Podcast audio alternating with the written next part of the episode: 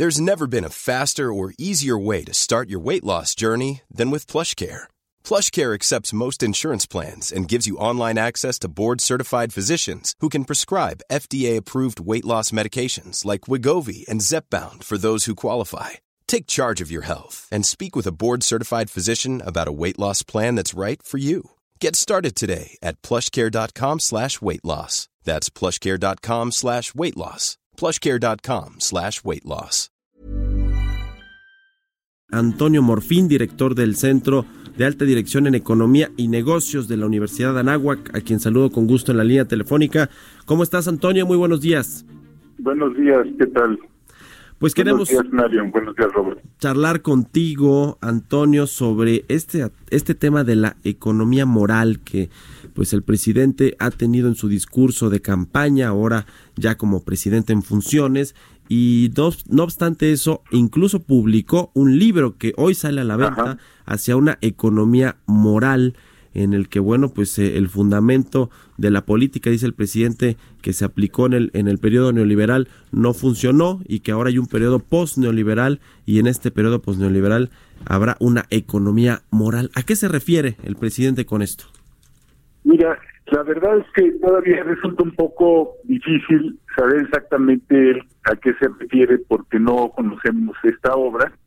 Sin embargo, eh, sí podemos eh, sí podemos darnos una idea a partir pues de otras cosas que ha escrito el propio presidente, a partir de, de- sus eh, comunicaciones diarias con, con la prensa y, y, y quisiera yo entender que se refiere a buscar un modelo económico que sea eh, más amigable con la, con la- con los distintos grupos de la sociedad que no beneficie eh, desproporcionadamente a algunos a costa de otros que sea amigable con el entorno que sea respetuosa de la cultura valores y creencias de la de la población eh, que armonice de una mejor manera la producción y el consumo, pero eso la verdad es que no está muy claro, ¿no?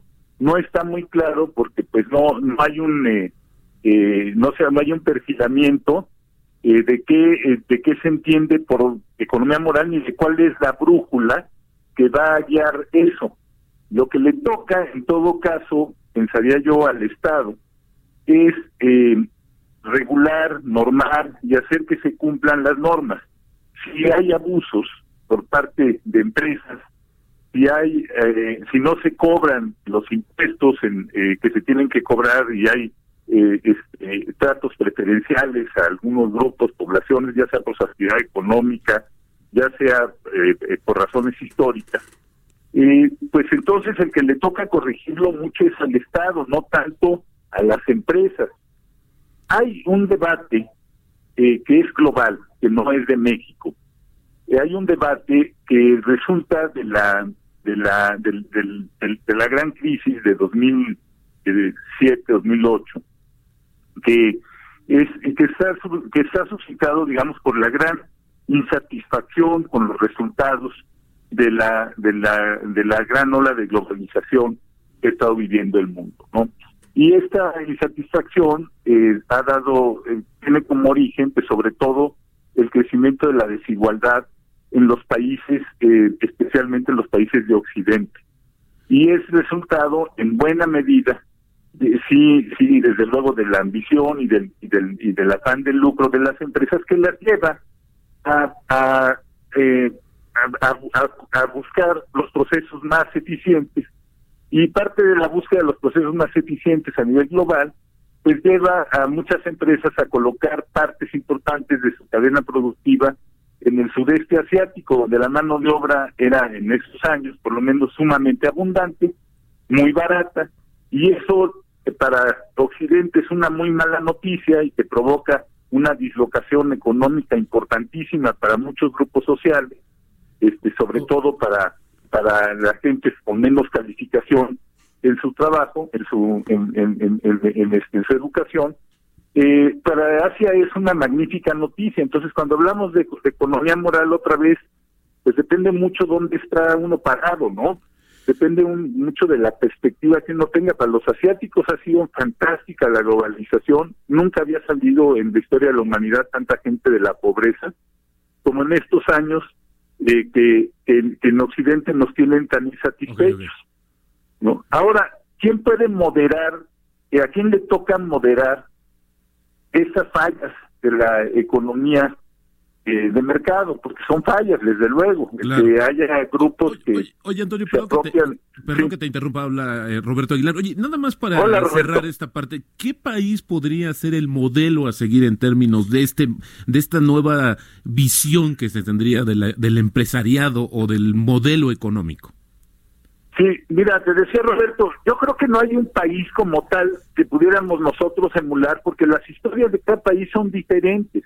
Claro. No, una, una de las cosas que se ha visto es que no se puede no se puede trasplantar ni modelos económicos ni modelos políticos así nada más de un país a otro, porque funcionó en tu país, no te lo puedes llevar a otro. El coreano funcionó a todo dar para los coreanos. Esos, e, ese país, eh, que era un país cuando hace un par de generaciones era un país que estaba eh, hundido realmente en la pobreza, pues ahora es un país totalmente desarrollado, ¿no? Sí, oye Antonio, es un modelo. El presidente eh, dice que hay una desigualdad brutal en México, lo cual es cierto. Hay, es correctísimo, eh, claro. Los, los polos completamente opuestos, el, el hombre más rico del mundo por mucho tiempo y el más rico de México, Carlos Slim, y una serie de empresarios que les llaman los del 1%, ¿no? Que son los que concentran más de la mitad de la riqueza de México y están pues los más pobres, pobres a nivel de África. ¿Tú crees que cuando termine el sexenio de Andrés Manuel López Obrador va a haber una mejor distribución de la riqueza y por lo tanto más eh, hombres de empresa, pero de la clase media? Pues mira, la verdad, eh, yo pienso que no.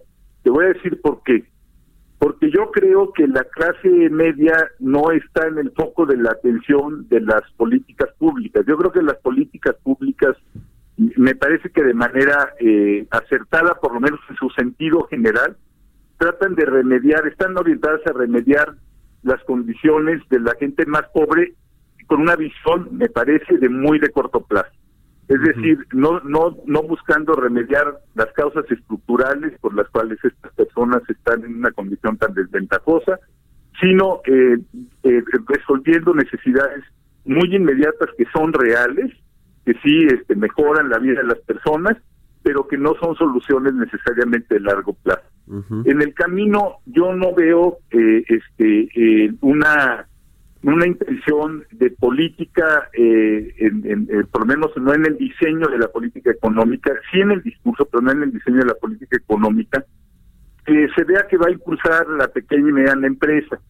No veo tampoco una disposición amigable a la pequeña y mediana empresa el, no, no, he oído, por ejemplo, eh, una un discurso o un planteamiento de política hacia mejorar las, las políticas que a nivel local, a nivel municipal, a nivel de, de, los estados, fastidian muchísimo la actividad económica de las pequeñas y medianas empresas. Esto no es un tema nada más del gobierno federal. Sí.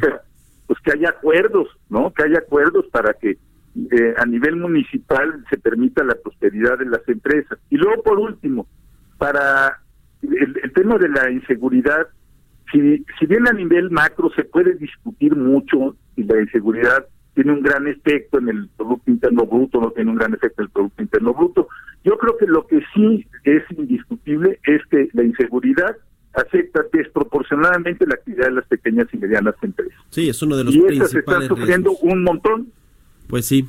Ojalá, pues hay que echaros el libro, ¿no? A ver, a ver qué plantea ahí el presidente López Obrador hacia una economía pues por ahí hay que empezar, por, ahí hay que empezar por, leer el libro, que no lo leímos, estamos adelantándonos aquí con estos comentarios. Bueno, es que acaba de salir hoy a la venta, ¿eh? Dijo ayer que a partir de hoy en las librerías le hizo mucha promoción ahí el presidente a su libro que edita la editorial Planeta. Pero bueno, se nos acabó el tiempo, tenemos que irnos a un corte comercial. Antonio Morfín, director del Centro de Alta Dirección en Economía y Negocios de la Universidad de Anáhuac. Gracias por habernos tomado la llamada. Gracias, Antonio. Muy buenos días. Mucho gusto. Adiós. Hasta luego.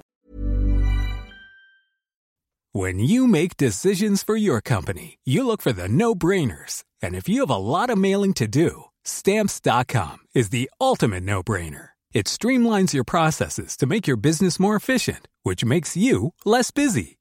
Mail checks, invoices, legal documents, and everything you need to keep your business running with Stamps.com.